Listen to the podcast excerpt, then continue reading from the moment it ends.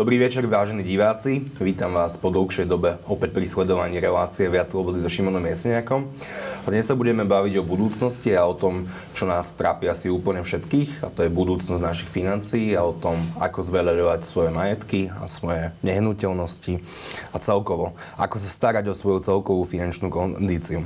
Som veľmi rád, že moje pozvanie dnes prijal pán Pavol Kožík, ktorý je majiteľ a generálny riaditeľ investičnej skupiny Proxenta. Ďakujem veľmi pekne. Dobrý deň. A predseda finančného výboru Marian Vyskupič zo strany SAS. Dobrý deň, ďakujem za pozvanie. Ďakujem páni, že ste prišli. Na úvod otázka, jedna z posledných skloňovaných a najčastejšie používaných termínov posledných týždňov je inflácia. Marian, čo je inflácia? No, poďme úplne najprv na. Bežný človek vníma infláciu ako zvyšovanie cien. Vníma, že niečo kúpil pred rokom, pred dvomi za euro, dnes je to drahšie. To je takéto najzákladnejšie vnímanie inflácie. Keď sa pozrieme kúsok ďalej, tak tá inflácia je e, znehodnocovanie e, ceny, e, ceny peňazí. Čiže zasa všeobecne povedané, že za 1 euro, 1 dolár x rokov dozadu sa dalo kúpiť ďaleko, ďaleko viac ako v súčasnom období. Zoberme to z pohľadu centrálnych bank. Jedným, alebo jednou zo základných úloh každej centrálnej banky, či už teda Európskej centrálnej banky, alebo, alebo akejkoľvek inej národnej centrálnej banky, je udržiavanie cenovej stability, to je udržiavanie inflácie v nejakej miere. Najčastejšie tá, tá hladina, ktorú akceptujú centrálne banky, je menej ako 2 ročne. Menej ako 2%. Menej ako 2% ročne. To nejak tak centrálne banky považujú za, za rozumnú mieru inflácie, ktorá teda umožňuje ekonomike normálne fungovať a teda ešte raz, preto som spomenul na národné banky alebo centrálne banky, že je to skutočne jedna z ich dvoch najzákladnejších úloh držať infláciu v rozumných hodnotách. Čo sa deje teraz? Vidíme to uh, veľmi, veľmi jasne. Už ku, ku dnešku, ku, ku septembru je medziročná miera inflácie v eurozóne takmer 5 uh, Vidíme, že teda každým mesiacom táto hodnota stúpa. A otázkou dňa je, že ako vysoko bude stúpať a ako dlho to bude trvať. Otázka Pretože... je asi, prečo máme takú infláciu, nie? Samozrejme, no v prvom rade je, že relatívne dlhé roky bola inflácia veľmi, veľmi nízka, to je jedna vec. A druhá vec je samozrejme tá, že aj v súvislosti teda s koronakrízou, ale aj to bol aj predtým dlhodobý, dlhodobý fakt, že Európske, Európska centrálna banka, ale aj americký FED proste robili veľmi silné kvantitatívne uvoľňovanie. To znamená... To je ľudovo povedané tlačenie peniazy. Áno, ľudovo povedané, proste na trh vrhali ďalšie a ďalšie peniaze. No a dôsledky, pán Kožik, vidíme momentálne dnes.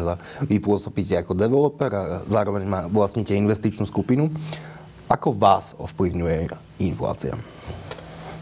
No, čo sa skupiny ako také týka, Proxenty ako také týka, alebo celé, celé, celého holdingu, a my len akoby s nemým úžasom prihliadame na to, a ako na to nereaguje ten investičný svet, respektíve ten retailový svet a ako sa len v médiách laxne komunikuje terminus technicus inflácia a vlastne ľudia nevedia, aká by mala byť správna reakcia, ľudia nevedia, čo by mali robiť, ako bojovať s infláciou a čo je nutné spraviť preto, aby naozaj k tomu znehodnotenú peňazí neprišlo.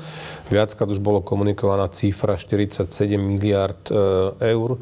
Majú dnes slovenskí občania ľudia na bežných účtoch. To znamená, že z týchto 47 miliard eur, ako povedal pán Vyskupič, sa nám odkoreje aktuálne eh, viac ako 5 Spomínaná inflácia je u nás eh, najväčšou za ostatných 17 rokov.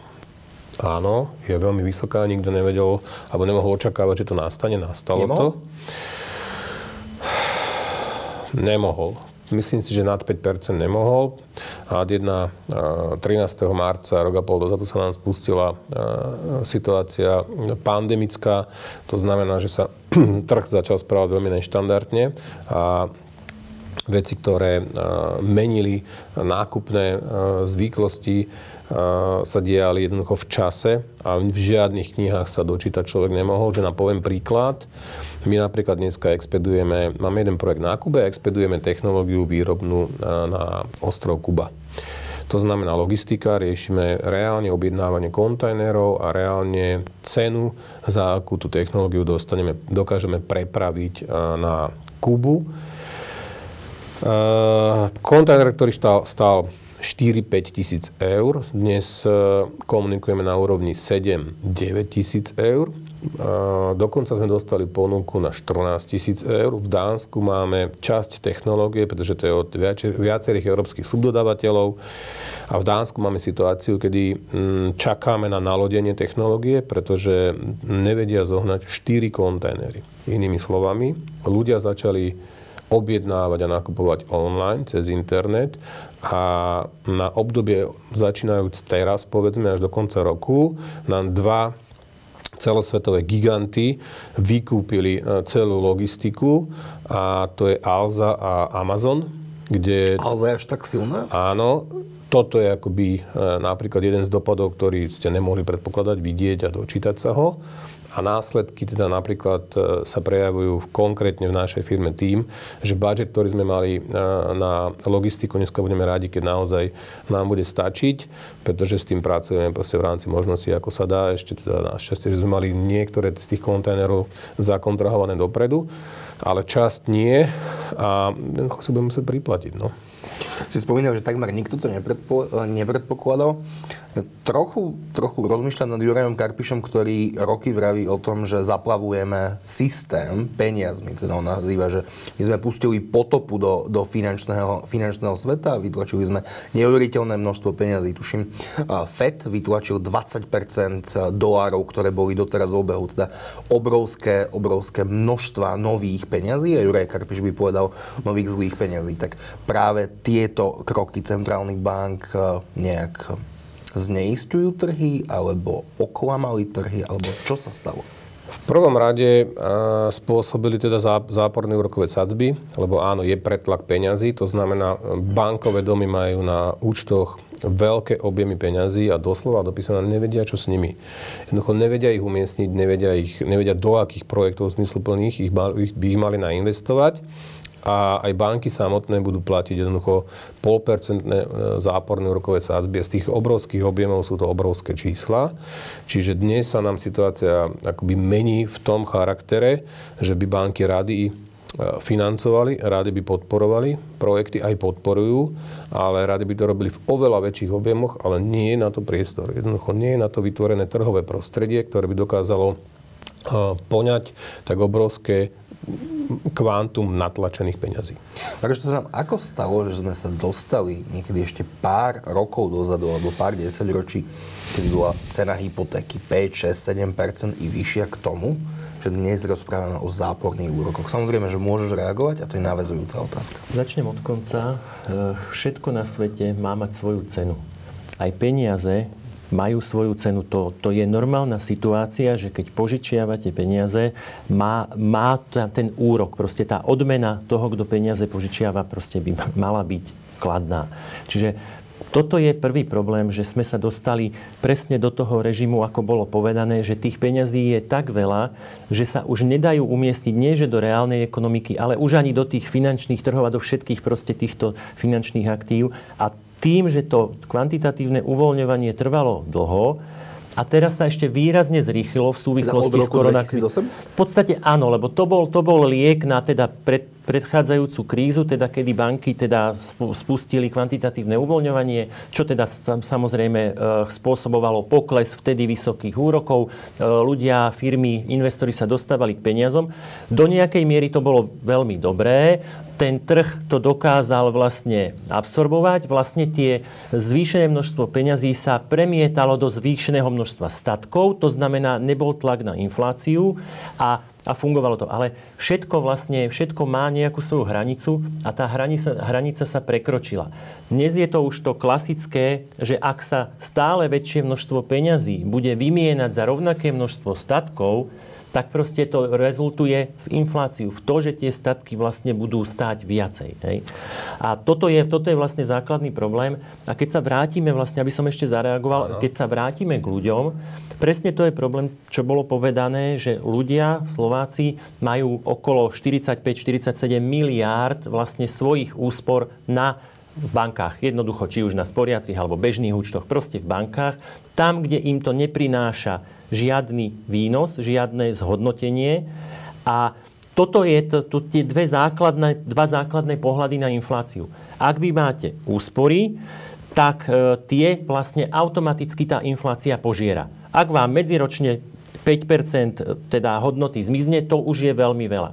Čiže tam ľudia jednoznačne prichádzajú o svoje úspory, v niektorých prípadoch starších ľudí o celoživotné úspory. Čo je veľký problém aj, aj politický vlastne, lebo vlastne tie úspory, s ktorými rátali, že dožijú život, zrazu nebudú mať tú hodnotu. Druhá vec, tá menej bolestivá je, ak človek teda pracuje a teda je inflácia, ale ktorá sa samozrejme premieta aj do rastu e, miest, to, to proste môžete, môžete zase povedať vy, tam je to akoby v poriadku. Ak teda úspory človek nemá, pracuje, stojí ho život viacej, ale zároveň aj vlastne sa tá inflácia premieta do platov, tak tam to menej bolí. Preto je vlastne kľúčové vnímať, učiť ľudí a aj riešiť ten problém, aby tie úspory vlastne o ne, o ne neprichádzali. A ešte možno jednu reakciu, ak môžem. Eh, čo sa vlastne stalo? Presne toto, čo ste hovorili s kontajnermi a vôbec ako s cenou čohokoľvek, logistiky, surovín, eh, no všetkého.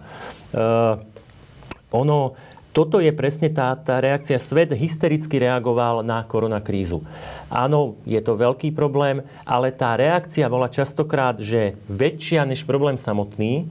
A to je taká, taká teória vlastne mávnutia motýlých krídel, že niečo sa stalo, svet k vlády reagovali na krízu nejak, aj sa to javilo, že je to v poriadku a dnes my začíname vidieť, že tých dôsledkov bolo ďaleko viacej, vlastne, než bolo, než bolo akoby predpokladané. Že to mávnutie motýlých krytel niekde dnes rozhúpalo všetky tieto veci, celú ekonomiku vo, vo fakt veľa oblastiach a dnes vlastne čelíme už ani nie zdravotnému akoby problému koronakrízy, ale tým následkom nie úplne ideálnych rozhodnutí. Ešte by som možno doplnil to tlačenie peňazí, len posledná veta zase konkrétny príklad. A už keď je ten pretlak peňazí tak veľký, aký je dnes, tak jednoducho tie e, nadnárodné gigantické spoločnosti, fondové štruktúry a bankové domy už nemajú tie obrovské objemy, kde ukladať alebo kde investovať, tak ich investujú na akciové trhy. To, čo to spôsobuje, je, že od 2009. nám rastú akciové trhy. Zdalo by sa byť, že to je v poriadku, má to tak byť ale rádovo o jednotky a desiatky percent, keď nám rastú tituly, ktoré sú naozaj e, vysoko stabilné a porovnáte to s dividendovou politikou, čiže keď vám niečo narastie, ja neviem príklad, o 10% na kapitálovom zraste ceny akcie, ale tá firma samotná vypláca dlhodobo, v horizonte dlhodobom napríklad 3% na dividende, no tak e, ten záver je jednoznačný, že tá hodnota toho kapitálového nárastu v tej firme nie je. Čiže je to fiktívny nárast. Tak. Uh, ono sa to dá povedať, že je to vlastne nárast, ktorý re, reaguje na tú stratu hodnoty peňazí. Hm. To je niečo podobné, ano. ako zlato je vlastne najlepší uchovávateľ hodnoty. A vlastne, keď vidíme, že rastie cena zlata, ono sa to nemusí vnímať, že rastie cena zlata. Nie. Cena zlata je podstate veľmi konštantná. Desiatky rokov konštantná, vzhľadom na Presne infláciu. tak. Pre, vyjadruje akurát to, to znehodnocovanie peňazí. Že za stále rovnaké množstvo nejakej stálej hodnoty, čo zlato dlhodobo historicky najlepšie vyjadruje, treba zaplatiť viac peňazí. Ale to je vlastne ukázanie, že tá hodnota peňazí klesá. Toto isté do nejakej miery platí aj pri tých akciách. Áno. Naozaj to platí, pardon, naozaj to platí pri akciách, pretože ja mám nejaké akcie, ja mám ich veľa a keď som si pozeral svoje, svoje účty, teda stav svojho portfólia, tak oni klesli, že na veľmi krátku dobu, bolo to niekedy v marci, apríli, máji minulý rok, a potom tie akcie začali byť ako keby na steroidoch. Oni z ničoho nič vystrelili. Áno. A zrazu máme dojem, že všetci sme bohatí a všetci sme šikovní investori, je... lebo ktokoľvek, kto má takmer zainvestované v akciách, vo fondoch, v portfóliách, tak zrazu tie, tie, tie akcie začali byť že veľmi lákavé, čo prinieslo aj neuveriteľné množstvo nových investorov, No a to je dobrý fakt alebo zlý fakt? Lebo zároveň tvrdíme, že Slováci majú 45 až 47 miliard eur na bežných účtoch alebo sporiacich účtoch, ktoré však nedosahovali ani v tých najlepších časoch výnosnosť inflácie. Tak je to dobrá správa alebo zlá správa? No už je to dobrá správa, ale záleží na tom titule, ktorý máte nakúpený, pretože ak sa nachádza tá vnútorná hodnota v tej spoločnosti, ktorá korešponduje ten rast, tak vám gratulujem, dobre ste nakúpili.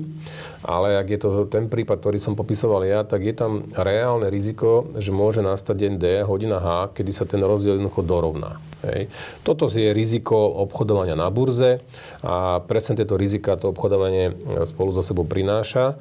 Takže určite na akciových trhoch treba obchodovať. 200 rokov dozadu to bolo vymyslené v Amerike ale treba byť obozretný, teda keď už má byť konkrétny a vzhľadom na tie rizika naozaj treba diverzifikovať. To je to, čo sa na Slovensku nerobí a malo by sa robiť a ľudia akoby málo rozkladajú riziko v podobe tom, že by mali jednoducho rozložené peniaze vo viacerých segmentoch, vo viacerých diamet- odlišných ceninách. Mm-hmm. Dneska sú strašne populárne investičné byty, všetko je v nehnuteľnostiach, takisto zle Hej, nemôžete všetko jednoducho dať do jednoho košíka, je to tak jednoducho laicky povenované, ale, ale je to holý fakt. Takže platí to zlaté pravidlo, diverzifikuj, diverzifikuj, pretože eh, len to jediné ochráni tvoje peniaze. Môže sa zdať akákoľvek investícia, akokoľvek zaujímavá. Povedzme, Bitcoin, mnohí na tom zbohatli, ale mnohí na tom prerobili. Mm-hmm. U Bitcoinu je zaujímavá asi celková trajektória, že to áno, stúpa áno, áno. každý rok a šialeným percentom. A ďalšia jedna z vecí, o ktorých píše napríklad aj Juraj Karpiš, že tým, že je všetko drahé, viac menej nič nemá, nič nemá takú hodnotu, ako by malo byť. Ak sa pozeráme, realitný trh, byty rastú, aj Richard Sulik hovoril o tom, a tá prognoza mu nevyšla, že kto počas krízy tej úvodnej trochu počká, takže dobre na tom ušetrí, ukázalo sa, že neušetril vôbec. Čiže no, rastú byty, rastú akcie, by som sa vedel rastú vyjadriť. potraviny, rastie úplne všetko. A tým, že rastie úplne všetko, neznamená to, že de facto nerastie nič? Ešte raz, de facto nerastie nič, lebo rastie úplne všetko.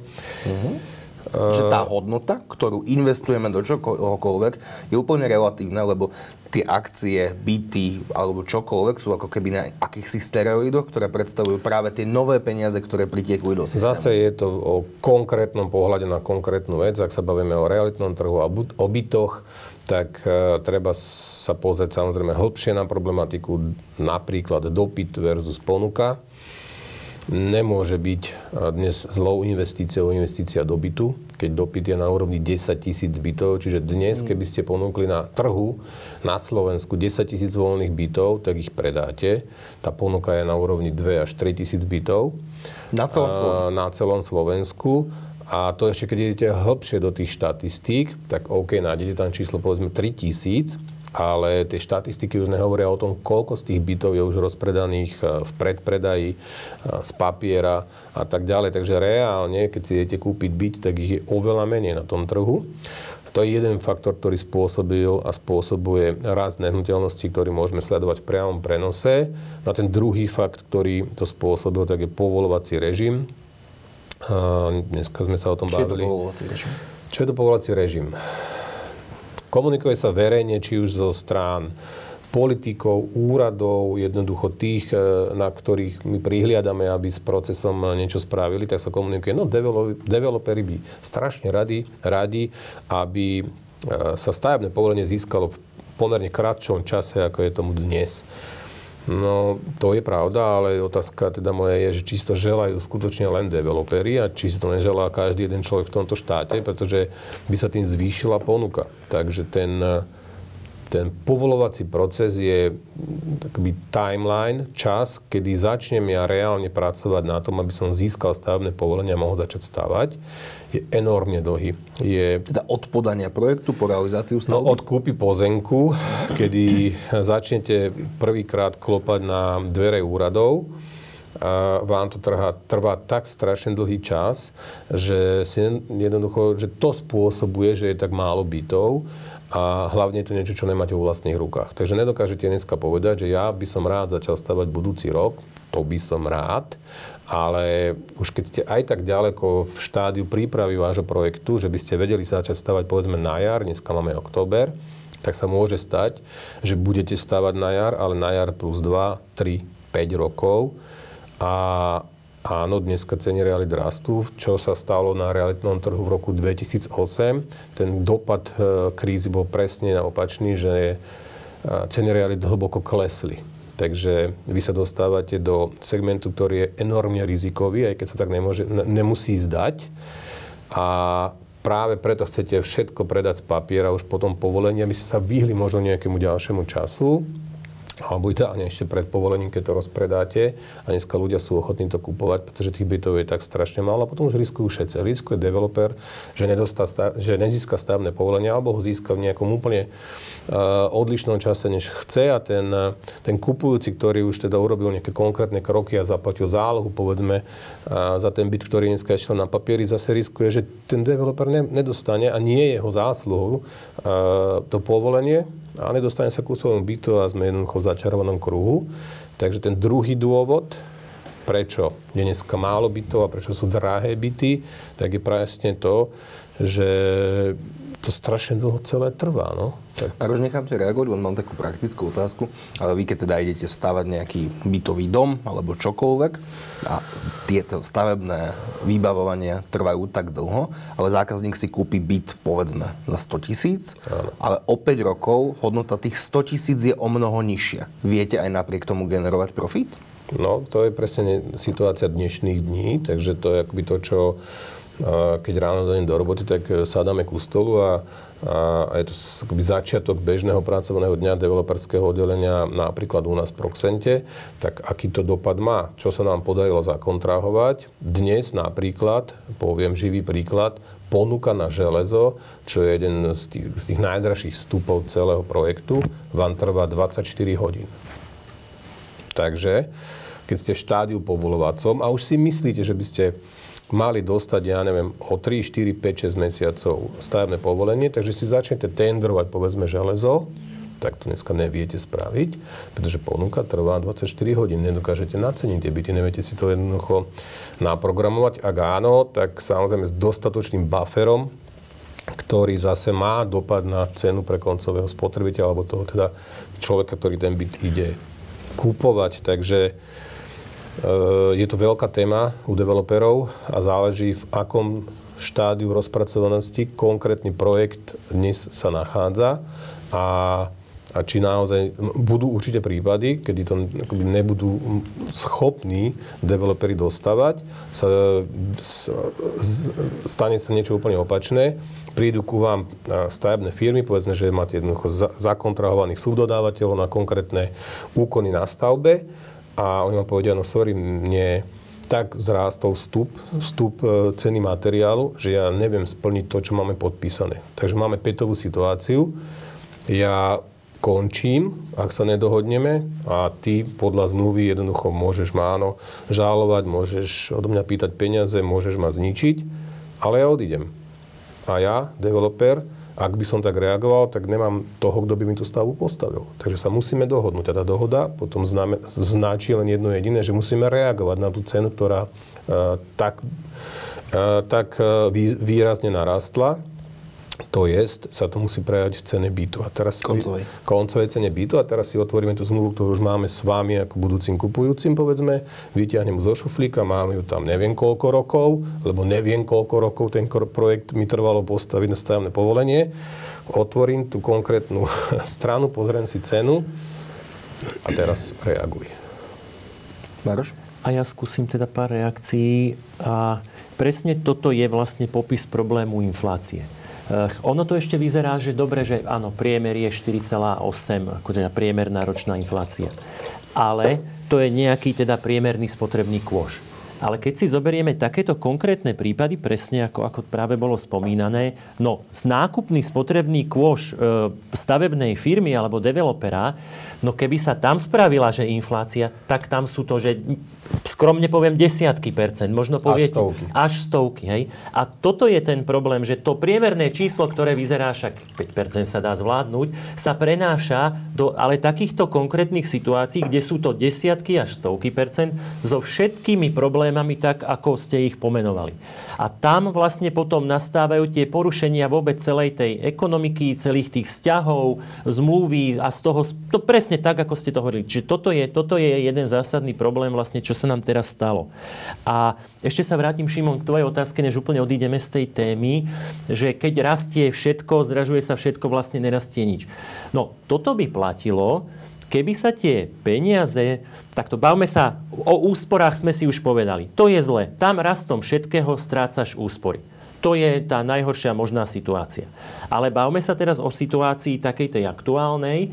Keby platilo to, že tie peniaze dodatočné, ktoré prichádzajú na trh, sú rozliaté, že ako voda, že sa ku každému dostane rovnaké množstvo, dalo by sa povedať toto, čo hovoríš.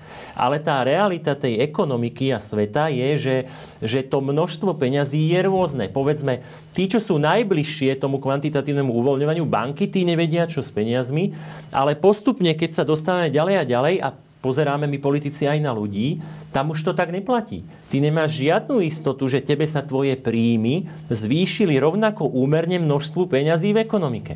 A tam začína byť ten problém, že pre teba to nie je nič. Ty máš príjmy plus minus rovnaké, ale proste všetky náklady celého života ti hodne stúpli. To je zasa ďalšia ukážka toho vlastne toho problému, ktorý taká, takáto situácia, takáto inflácia spôsobuje. Takže prečo teda podľa teba, aj podľa vás, pán Kožík, nevyšla tá predikcia Richarda Sulíka ešte z jary minulého roku, že ak niekto uvažuje nad kúpou nehnuteľnosti a trochu počká, že dobre kúpi. A ukázalo sa, že vôbec. No, ja v podstate nadviažem v podstate presne to, čo pán Kožík povedal. No, nehnuteľnosti sú špecifický segment v tom, že teda je to výborná investícia, žiadaná investícia špeciálne na Slovensku. My sme, my sme vlastne krajina, kde 90% ľudí vlastní nehnuteľnosť. My to máme v sebe. My dnes priemerný Slovák považuje za najlepšiu investíciu nehnuteľnosť. Čiže to je jedna vec. Tým pádom je ich málo a je ich málo aj z dôvodov, že teda dlhých povolovacích procesov a tohto všetkého. Čiže to je, to je jedna vec, prečo vlastne teda tie konkrétne nehnuteľnosti takto rástli. No druhá vec je potom samozrejme tá, a to je to neštandardné správanie sa centrálnych bank, že tých peňazí je stále viac a viac. Lebo to sa prenáša potom do toho, že dnes už aj na hypotéke tá, ten úrok je takmer žiadny. No dnes si každý... Vzhľadom na infláciu je dokonca zápor. Tak. A dnes si každý povie, no veď ja by som bol hlúpa, keby som si nezobral, nezobral hypotéku, keď mám aspoň nejakú možnosť a nekúpil za to niečo. A táto špirála vlastne spôsobuje to, kde sme. Že ten Richard, keď spomínal taký ten štandardný stav, že by proste uh, tých peňazí nehovorím, že už teda by malo byť, že teda reštrikcia, ale teda minimálne, keby už teda nebolo ďalšie uvoľňovanie, keby pomaly rástli úrokové sadzby, tým pádom by rástli aj úroky na hypotékach a tým pádom by sa vlastne akoby brzdil ten dopad a povedzme, že aj s tou krízou by tie ceny nerástli až tak. Čiže je to, je to čiastočne v tom, že sme z rôznych dôvodov nie v štandardnej situácii a výsledok je toto, čo všetci cítime a vnímame. Na vašu otázku, prečo niekto konkrétny akoby sa zmýlil v predikcii teda rastu alebo, alebo poklesu ceny bytov, no podľa mňa teda konkrétne to bol pán Sulík, tak uh, mal málo vstupov. Hej. Keby mal dostatočne informácií kvalifikovaných na stole, tak e, by to nevyslovil. To je môj osobný názor, možno sa samozrejme mýlim, pretože ja neviem, teda u nás to nepredpokladal nikto, musím povedať otvorene, lebo všetko nasvedčovalo tomu, že tie ceny nehnuteľnosti budú rásť. To, že to vystrelí až takto, to nie. To teda asi by niekto musel mať kryštálovú gulu a tam si to, tam si to prečítať ale pokles s tým sme my nikdy nekalkulovali. Keď porovnáme tú krízu z roku 2008 a ceny nehnuteľností klesali a porovnáme roky 2020-2021 pravdepodobne aj budú, ďalší rok 2022, tam všetci sa shodujú na tom, že nehnuteľnosti budú rásť. Tak v čom boli tie krízy odlišné, keď Mároš hovoril o tom, že rovnako to kvantitatívne uvoľňovanie začalo niekedy vtedy, v roku 2008. Tak v čom sú rozdiely? Rozdiel správaní ľudí, ja môžem povedať akoby zase tak z toho trhu, čo mám načítané, je ten, že v 8. a 9. roku sme si to zažili a prešli sme si tým akoby pocitom strachu. Hej, prišiel, prišiel strašiak a, a, a prežili sme tú situáciu, načítali sme si tú situáciu. Dnes už sme vedeli a vieme vyhodnotiť plusy a minusy danej situácie krízovej a boli sme už pripravení na slovo kríza, boli sme už akoby viac ostražití a menej vystrašení. A menej ste sa správali. Ako celkovo, myslím, tak developerov, správal sa i menej rizikov za tých posledných 13 rokov? My, ak, my, ak chceme zarobiť peniaze, to znamená zrealizovať projekt, tak tá miera rizika je u nás stále na tej istej úrovni. E, rezistencia voči riziku e, na Slovensku sa ne, nemení. Mm-hmm. Tá úroveň je možno ešte väčšia, vzhľadom na povedzme nejakú nestabilitu politického, politického prostredia, kedy nám krajina prechádza určitým vývo- štádiom vývoja, takže by sme si viacej želali, aby sa jednoducho politické strany viac zaoberali možno problémami bežných ľudí a, a viac akoby dohlbky riešili v prípade stavebníctva a developmentu, čo je možné a potrebné spraviť preto, aby sa z 5 rokov až 8 rokov na povolacom režime stavebného povolenia stal jeden rok. Poviem príklad, ja som to tu spomínal, ale asi sa to patrí. My bývame v Rakúsku za hranicami a aktuálne rekonštruujeme dom pretože ho máme malý a máme 4 deti, potrebujeme nastaviť. Bežná situácia bežného človeka, kedy rieši svoju bytovú otázku a a povolenie, stavebné povolenie na rekonštrukciu domu, teda na nadstavbu jedného podlažia, nám trvalo týždeň. Koľko to trvá na Slovensku? No, rodinný dom neviem, v závislosti od lokality, tam sa pohybujete rok až dva. Projekt dnes, ak, ak ste do 5 rokov, tak to začína byť štandard. Pokiaľ ste v problematickej lokalite alebo čo je to problematická lokalita. Pokiaľ ste v lokalite... Ochranné pásmo a podobne? Alebo zastávané, čiže staré mesto, kde jednoducho máte strašne veľa možností, aby, sa vám, eh, aby vám vstúpili do jednania eh, susedia, kdokoľvek na Slovensku v podstate, no tak tam už tých 5 rokov začína nestačiť. Tam skutočne sme sa dostali cez 5-ročnú hranicu, čož teda je dosť alarmujúce. Spoločná otázka na vás všetkých tým, že úrokové sadzby nestúpajú, peniaze stále pribúdajú do systému. To vyzerá ako perpetuum mobile, že to funguje nejak takto 12-13 rokov a dožijeme sa nejakého zvratu, že začnú úrokové sadzby stúpať a nové peniaze nebudú pribúdať na trhu? Nebo že sa prestane do svojím spôsobom priehrievať tie banky, ktoré už doslova nevedia, čo s peniazmi. Ja sa vrátim ešte k tej predchádzajúcej kríze takéto porovnanie skúsim také celé, nie len teda nehnuteľnosti, ale celú tú krízu. Bola kríza teda v tom 8., 9. V podstate vtedy dá sa povedať, že prekvapila svet. Hej?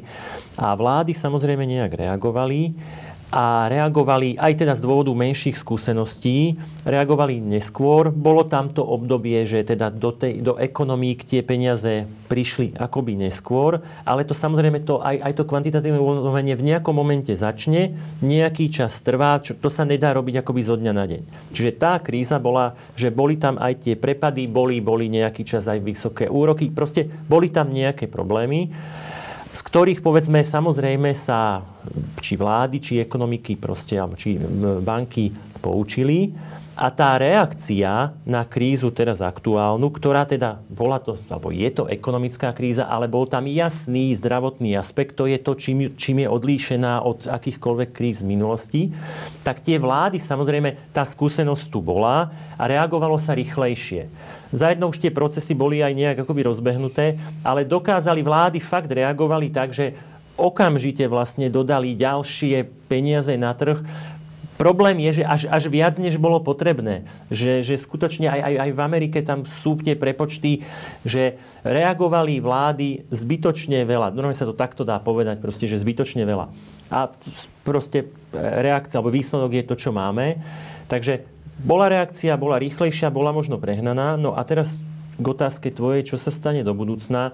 No perpetuum mobile v podstate neexistuje a my to vidíme na povedzme menších krajinách a zoberme si V4, či Česko, či Polsko, či Maďarsko majú svoje meny, to znamená majú svoju centrálnu banku, ktorá má zodpovednosť za menovú politiku. A zoberme si teda prípad Česka, ten je taký najvyviditeľnejší, že tam jednoznačne e, guvernér Národnej banky vystúpil, povedal, že áno, ich jedna z dvoch základných úloh je udržiavanie cenovej stability a vlastne začala centrálna banka už začala robiť kroky na, ochladzo- na postupné ochladzovanie ekonomiky. Samozrejme, všetko má mať svoju mieru, všetko je len do nejakej miery proste správne. Hej. Aj to kvantitatívne uvoľňovanie jedného dňa musí skončiť a jedného dňa sa musí preklopiť pomaličky do menovej reštrikcie, aby, ten, aby tá ekonomika dokázala fungovať. Takže vidíme to, odpovede, že perpetuum mobile neexistuje, menšie ekonomiky proste túto realitu reflektujú. Menšie už... ekonomiky, ale treba asi dodať, že s vlastnými menami. S vlastnými menami. Tak, s vlastnými menami a pomaličky teda tú menovú politiku sprísňujú, zvyšujú základnú rokovú sadzbu a vlastne robia tie kroky, aby sa tá ekonomika brzdila, aby klesali tlaky na, na infláciu, aby vlastne tá stabilita zostala a teda sa znova nastolila. A práve tá, tá stabilita, aj keď ako z toho úzkeho pohľadu, no, no ani developerovi nie je výhodné, ak má vyšší úrok, povedzme, na úver, ktorý potrebuje, ako, ako teraz, ale ten nízky úrok spôsobí toľko následných problémov, že vo finále pre tú ekonomiku je lepšie, ak teda aj tie aktíva majú svoju cenu primeranú. Takže myslím si, že toto budú musieť pomaličky reflektovať aj dva najväčšie celky, či už teda USA alebo Európska únia a postupne bude sa musieť aj túto zmeniť situácia. Perpetuum mobile neexistuje. Akoby tá myšlienka, ktorú povedal pán Vyskupič, áno, môžem sa pod ňu len podpísať. Nemyslím si, že by nastalo niečo, čo tu bolo v roku 2009, pretože ten svet už je nejak takto nastavený, že bude fungovať. Hej? A, a bude sa vyhýbať situácii, ktorá tu bola v 9. Ak tu padlo slovo úroková sadzba, moje osobné odporúčanie je, pokiaľ ste si kúpili nehnuteľnosť a máte teda priaznivú úrokovú sadzbu, alebo dnes e, banky reagujú týmto spôsobom, no tak si ju zafixujte na čo najdlhšie obdobie? Na čo najdlhšie obdobie, lebo takto dobre už nikdy nebude, si myslím. Hej. Takže odporúčanie je, že aj keď máte nízky úrok, radšej príjmite, ja neviem, o 0,1 vyšší úrok a zafixujte ho na 10-15 rokov? Moje odporúčanie to určite je, pretože takto lacné peniaze si neviem predstaviť, že by sa dokázali na trhu udržať ešte nejaký dlhší čas. Dlhší čas sú dekády? Alebo dlhší, dlhší čas sú roky.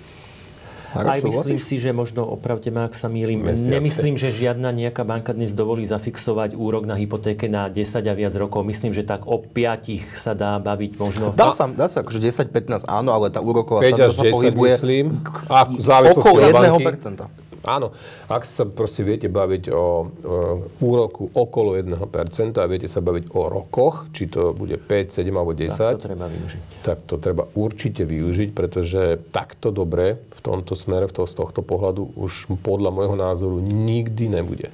A trochu ste mi nahrali na moju ďalšiu otázku, a čo v prípade, ak povedzme je to mladý pár, ktorý má svoj prvý byt, a vopred vie, že oni v tom nebudú nejaké dlhé obdobie, pretože plánujú mať deti a podobne a plánujú sa presťahovať do väčšieho bytu a kúpiť si väčší byt, ale ešte na ten väčší byt zatiaľ nemajú, aspoň tých 10%, e, ktoré je potrebné Aha. na vstup. Tak čo majú robiť vtedy? Vtedy sa zdá, že skúsiť mať na kratšie obdobie čo najnižšiu úrokovú sadzbu, alebo i v tomto prípade ísť radšej po dlhšej, uh, dlhšej mm, Aj v tomto prípade to nezohráva žiadnu rolu tento argument. Jednoducho, pokiaľ si dokážete za, zafixovať lacné peniaze, tak to spravte, pretože už budú len drahšie. Ja by som povedal, že úplne súhlasím a dnes je to vidieť na cenách energií. Toto sa skôr či neskôr Áno. nie v až takej miere, ale stane aj s úrokmi za peniaze. Všetko na svete má svoju cenu, aj peniaze. A my dnes vidíme, čo sa deje, či firmy, ktoré aj obchodujú, či už s plynom alebo s elektrinou, ak hrali na ten, že tá cena proste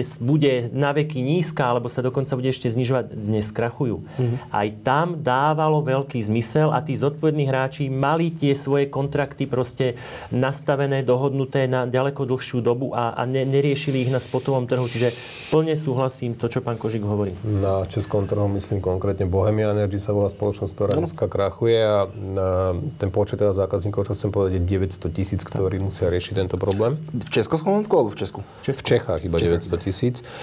Ešte ale Slovak Energy, 10% obyvateľstva. No. Slovak Energy bola 200 tisíc, aj to je ano. na slovenské pomery. To bol najväčší, popri teda tých štandardných ano. dodávateľov e, elektriny, to bol najväčší, a teda aj plynu. A to je 200 tisíc zákazníkov a dnes to je problém. Dnes e, povedzme, že hrozí to, že ten dodávateľ poslednej inštancie, tá povedzme pri elektrine je to čo je západoslovenská distribúcia, a oni teda musia prevzať zákazníka skrachovaného alternatívneho dodávateľa, ale samozrejme oni tú energiu pre nich, akých je takto veľa, musia dokúpiť oni mali svoje, svoje proste kontrakty, ale raz, keď vlastne potrebujú viacej, lebo im zo zákona pribudli ďalší, tak oni buď to majú dostatočnú rezervu, alebo aj nemajú. A potom tam je ten problém, že ak si musia dokúpiť na, teraz na spotovom trhu, tak je to násobne drahšie a tam potom je tlak aj vlastne, že aj ten, ten človek bude platiť viacej. Alebo sa to potom prejaví do, do proste straty u tej distribučnej spoločnosti. Obe situácie sú zlé. Áno. Ešte by som sa dovolil si vrátiť pár myšlienok späť ku, tým, k tomu vlastníctvu bytov. To bola moja ďalšia otázka. No. Že Mároš vraví, že 90% Slovákov vlastní nejakú nehnuteľnosť, čo je v porovnaní asi s krajinami uh, Európskej únie pomerne vysoké číslo. Veľmi vysoké. A je to dobré? V porovnaní s, so Západom je to neporovnateľné.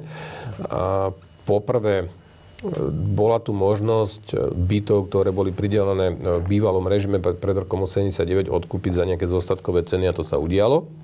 Takže tam je veľký počet. Vieme percentuálne povedať, koľko to môže byť?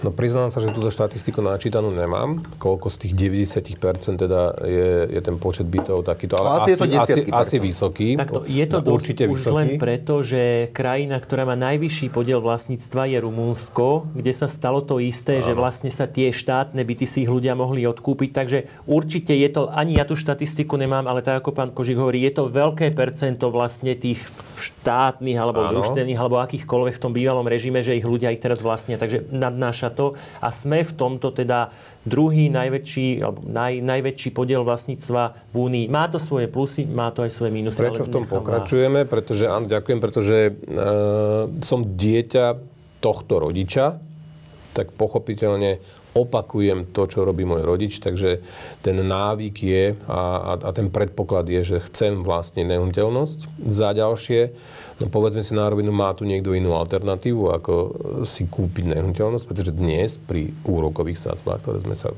ktoré sme hovorili, a v porovnaní s tým, keby ste si mali platiť nájom, tak pravdepodobne už veľmi, veľmi pravdepodobne sa dokážete dostať na obdobnú cifru. Takže radšej si tú nehnuteľnosť kúpim a inštitút nájomného bývania, tak vieme, ako je stave u nás, je, je nefunkčný, takže táto alternatíva odpada.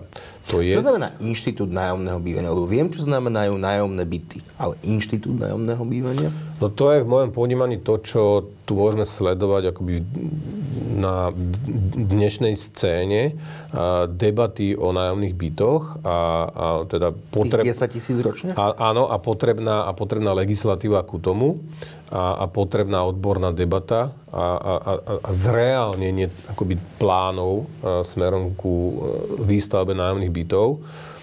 Stále to jednoducho je len politická úroveň a, a neprešlo to ešte nižšie. Takže ak by sme sa mali skutočne baviť o nájomnom bývaní, tak e, je veľmi jednoduchá matematika vyrátať, koľko by ste potrebovali, akú plochu pozemkov by ste potrebovali. Kto to vystavia, keď to vystavia. A pozor, je tu element už e, dnes e, veľmi veľa spomínaný, ten povolovací režim, že ja chcem dneska postaviť, super, ale kedy vôbec budem môcť začať výstavbu od mojej myšlienky chcenia, ak sa dostanete na horizont zase rokov, tak e, sa toho veľa v najbližších rokoch nezmení. A plus teda vieme, že tu nám máme aj element e, Slávika, kde teda zase... Občana Slávika. Občana Slávika, kde teda zase pán Sulík eh, bol ten, ktorý inicioval riešenie, ale znovu nevieme, ako to vyzerá. Vyzerá to asi tak, že to je v stave nezmenenom. Že to sú proste reálne fakty, ktoré vám vstupujú do toho, že vy môžete chcieť, ale, ale to nestačí. No ale v prvom rade vy ako developer, prečo by ste mali chcieť stavať nájomný byt, keď vy môžete no. postaviť bytový dom a rovno z papiera ho môžete predať, pretože dopyt je taký, tak aká by bola vlastne vaša motivácia alebo motivácia je... kohokoľvek stavať samotné Veľmi dobrá otázka. Ja nechcem, hej, keď mám na to tak jednoducho odpovedať, pretože pri porovnaní ceny, za ktorú vyexitujem, teda predám ten projekt na, v tom trhovom prostredí za bežné trhové ceny tým, ktorí čakajú na projekty a chcú kupovať byty, v porovnaní za koľko by som vyexitoval, predal ten byt pri, nejakej, pri aktuálnom nastavení, tak to sú také rozdiely, že neexistuje dôvod, ktorý by ste mi na to dal, aby som to spravil. A je to problém, že máme málo nájomných bytov? Lebo ukazuje sa i kvôli týmto nízkym úrokovým sadzbám, že preferovaná možnosť Slovákov je teda vlastní nehnuteľnosť. Z vlastnej, skú... no, áno, z vlastnej skúsenosti musím povedať, že častokrát je takým dobrým meritkom ten český spomínaný trh.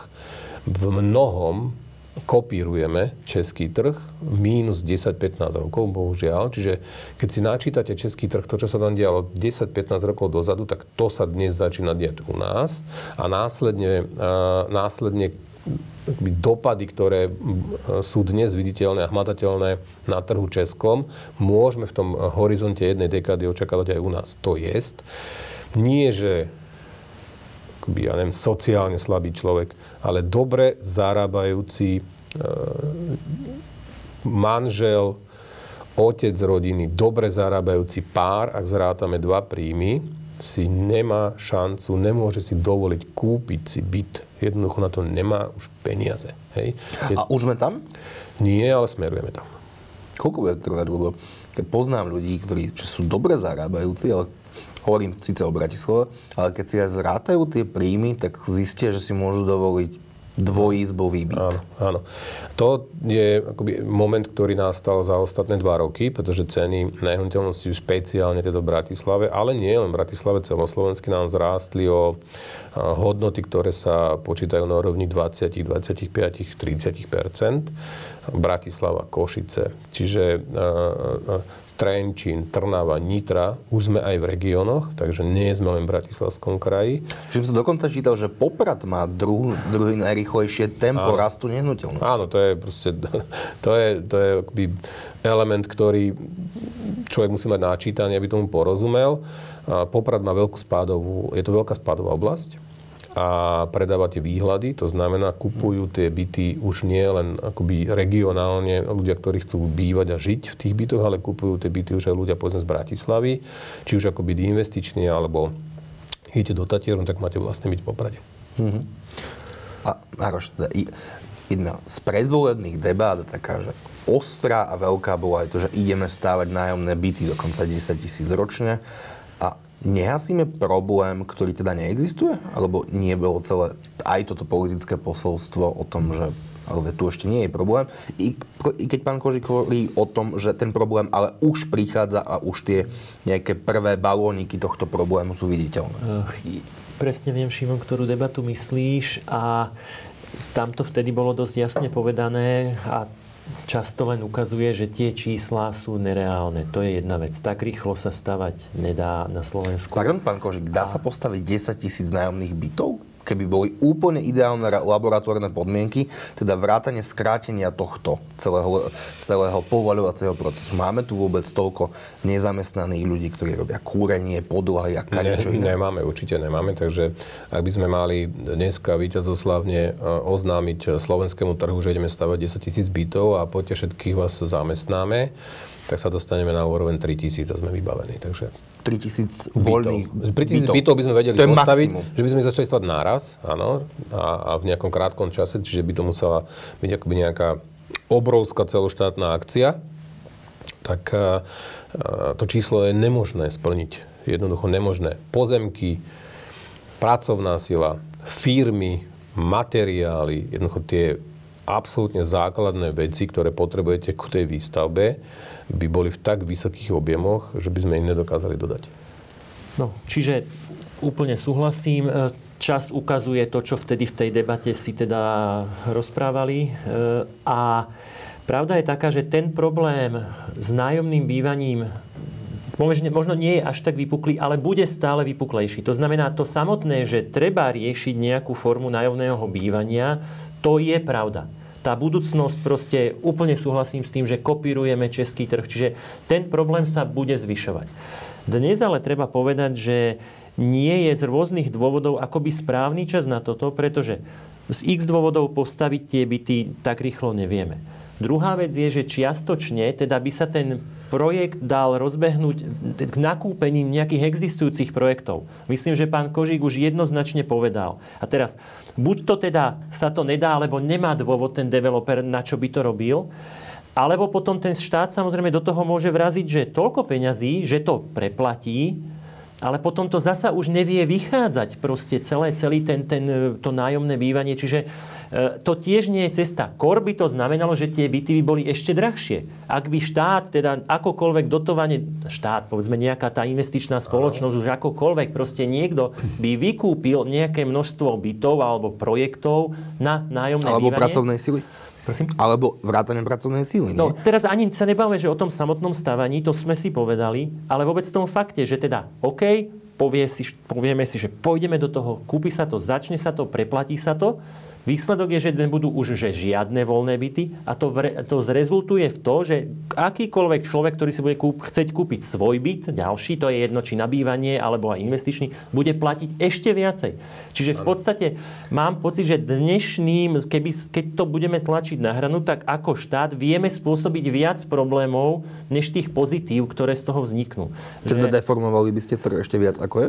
V danom stave asi áno. Určite a zase by sme, zase by sme prišli na tak takému jednoduchej, akoby základnej otázke, no dobre, tak chce tu niekto vykúpiť projekty, no tak mi ich teda ukážte, keď povolovací režim na projekt nám trvá roky.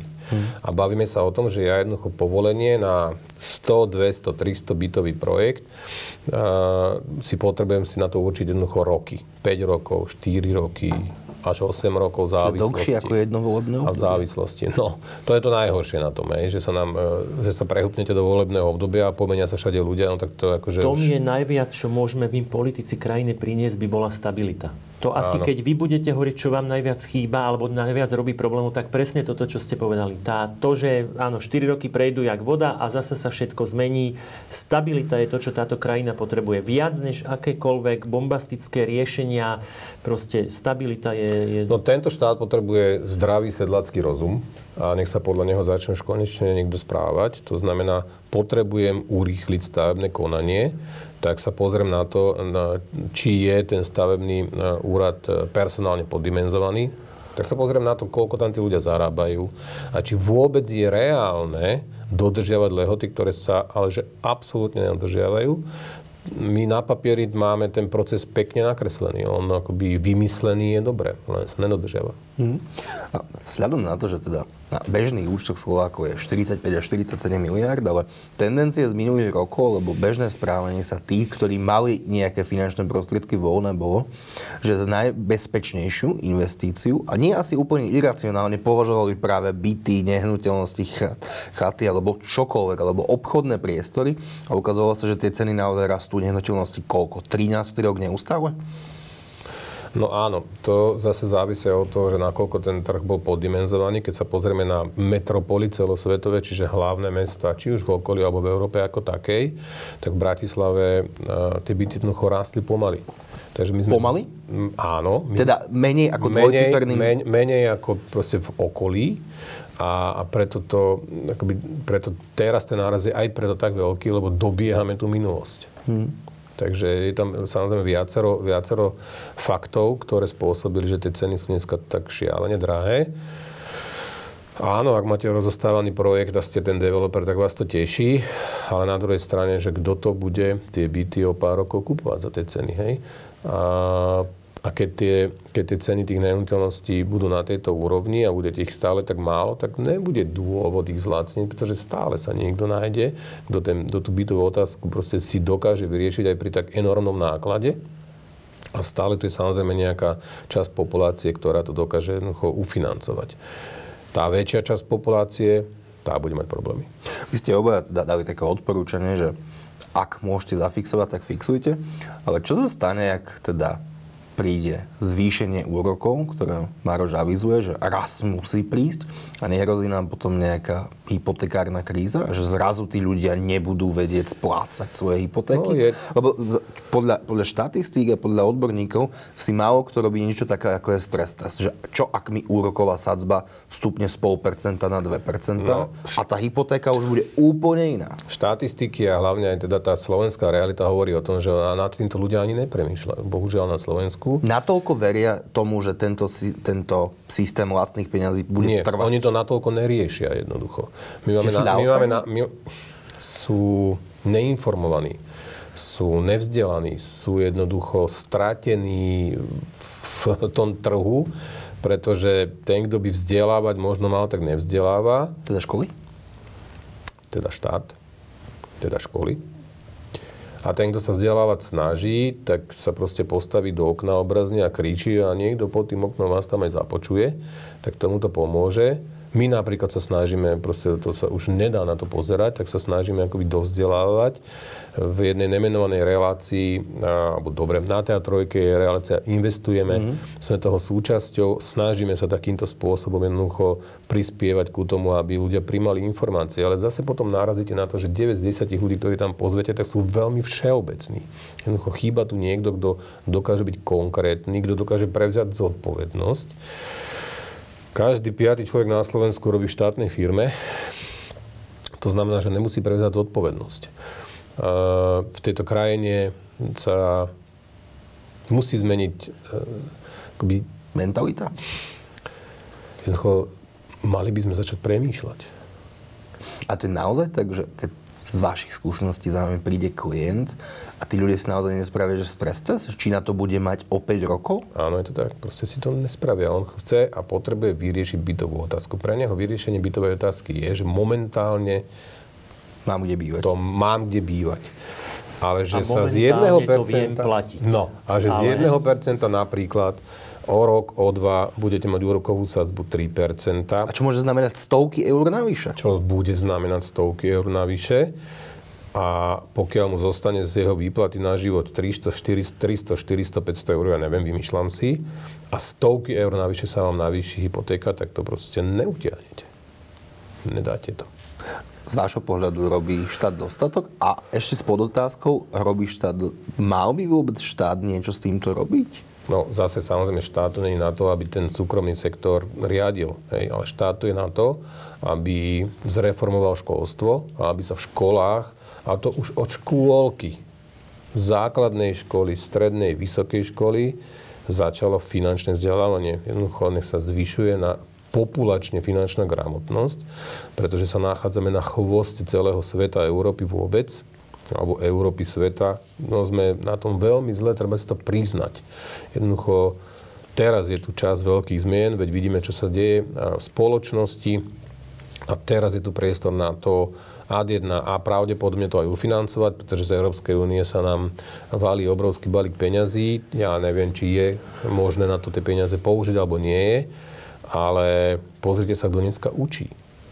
Akože myslíte si, že chlap, ktorý má hypotéku a dve deti doma si dokáže a, taký prepich, aby bol pedagógom, no nedovolí si to. Takže stáva sa to zamestnaním ženy a aj tá jednoducho musí byť dostatočne v rodinnom zázemí ukotvená tak, že ten malý príjem tej rodine stačí na to, aby prežili. Takže zase je tam veľa faktorov, plus tie podmienky, ktoré tí, tí učitelia majú, to všetko vám jednoducho vplýva na to, aký produkt z tej školskej lavici, lavice v konečnom dôsledku že máte ministerstvo školstva, čo s tým robíte? No, musím, nepočúva sa to ľahko, ale musím súhlasiť. Je, fakt je ten, že každá krajina je taká, ako si naučíme deti. Presne tak sme to, čo sa naučíme, vzdelávanie je, je kľúčové. To si môžeme povedať pri čomkoľvek a platí to presne tak aj pri finančnej gramotnosti my sa nečudujme vlastne, že mladí 20-25 roční ľudia áno, chcú bývať, vidia, že všetci bývajú, ich kamaráti bývajú, nepamätajú si ani krízu 2009, tá pamäť nie, lebo sú príliš mladí. Ktorá navyše Slovensko a, až do takej miery A navyše nezasiahla. nás až tak nezasiahla, lebo teda neboli sme v tej, v tej dobe na takom vývoji, aby nás to až tak postihlo. Čiže, čiže toto je to, že áno, mladí ľudia všetci vidia rasty, všetci vidia už teda, ktorí aj sa trošku venujú tým investíciám, všetci vidia, že to stúpa. Tá viera v akciách je dneska, že tie môžu ísť len hore. Proste toto všetko tu je. A navyše to je, to je také, že keď sa vám darí, to je také, no, že človek chce stále viac, takéto trošku to gamblerstvo mm. aj v tých, v tých investíciách je.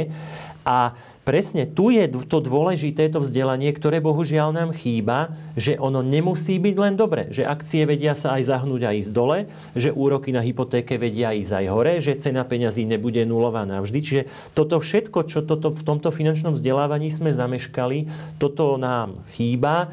A to sa potom prejaví vlastne v tých problémoch, keď nastanú. Čiže tuto je tá cesta, ja som z hodov okolností teda tiež s mojím pôvodným vzdelaním učiteľ eh, ja, a mám teraz malého druháka, takto to úplne takto jednoducho poviem. A počítajú na tej matematike a lístočky, a veveričky, a hrušky, a čo ja viem čo koľko v živote budeme počítať veveričky a lístky. Prečo dve tretiny prípadov nie je na peniazoch, na bankovkách a vkladať vlastne mi nepomôže, ak mi dáme, že predmet e, finančná gramotnosť ako jeden predmet hodinu do týždňa. To je nič.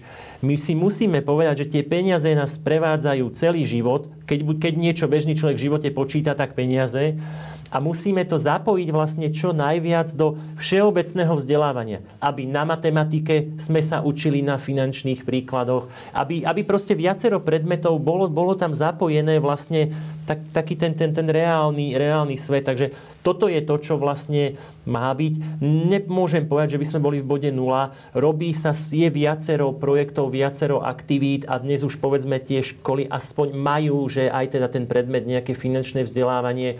Národná banka má projekt, myslím, 5 peňazí, že snažia sa tiež finančnú gramotnosť zvyšovať. Takže minimálne musím povedať, že uvedomujeme si to aj my politici štát, že, že toto nám chýba. A, a, a že je to kľúčové proste, že k tej chuti, chceniu investovať, treba aj tú skutočnú e, vedomosť, že treba byť opatrný. To je, to je kľúčové. Veveričky, áno, jablčka, to je proste strašné v dnešnej dobe. Bohužiaľ je to tak. A môj názor je, kedy začať teda vzdelávať deti je od 18. mesiaca veku, najneskôr od 3 rokov. Ak to štát takto nastaví a pochopí, že v škôlke sa to dieťa začína formovať. V škôlke ten učiteľ je možno najdôležitejší, keď ide príkladom, najviac sa vám vrie do pamäti. Mimochodom existujú na to štúdie, že to je tak. A následne to bude pokračovať na základnej škole a tak ďalej. Keď sa staneme matematicko-jazykovou krajinou, to je jednoducho zase, ak si to viem dobre spočítať a dokážem sa na tom dohodnúť, čiže ovládam matematiku a ovládam jazyky, tak sa nestratím. Je to tak jednoduché. Presne tak. Páni, ďakujem vám veľmi pekne. Ďakujem pánovi Kožíkovi, že ste prišli. Ďakujem aj ja, dovolím si na záver malý vstup. Skutočne sa snažíme prispievať aj vzdelávaním. A ak niekoho zaujíma, ako, ako, ako to funguje u nás, tak 21. 14.00 oktobra máme investičné fórum poďte si vypočuť, kde peniaze zhodnocujeme. Kde to bude? Bude to na online e, svete, takže e, môžete sa pripojiť od 14. a tam uvidíte príklady toho, e, pretože máme investorov samozrejme, cez ktorých zhodnocujeme a realizujeme projekty, alebo vďaka ktorým realizujeme aj projekty. A tam je možné si to proste pozrieť priamo pre sa vypočuť, pýtať sa mňa na konkrétne otázky a budem rád, ak sa pripojíte. A ďakujem Marianovi Vyskupičovi. Ja ďakujem pekne za možnosť zúčastniť sa takejto diskusie. Ďakujem aj ja. A v prvom rade ďakujem vám za pozornosť. Prajem ešte príjemný večer. Dovidenia. Dovidenia.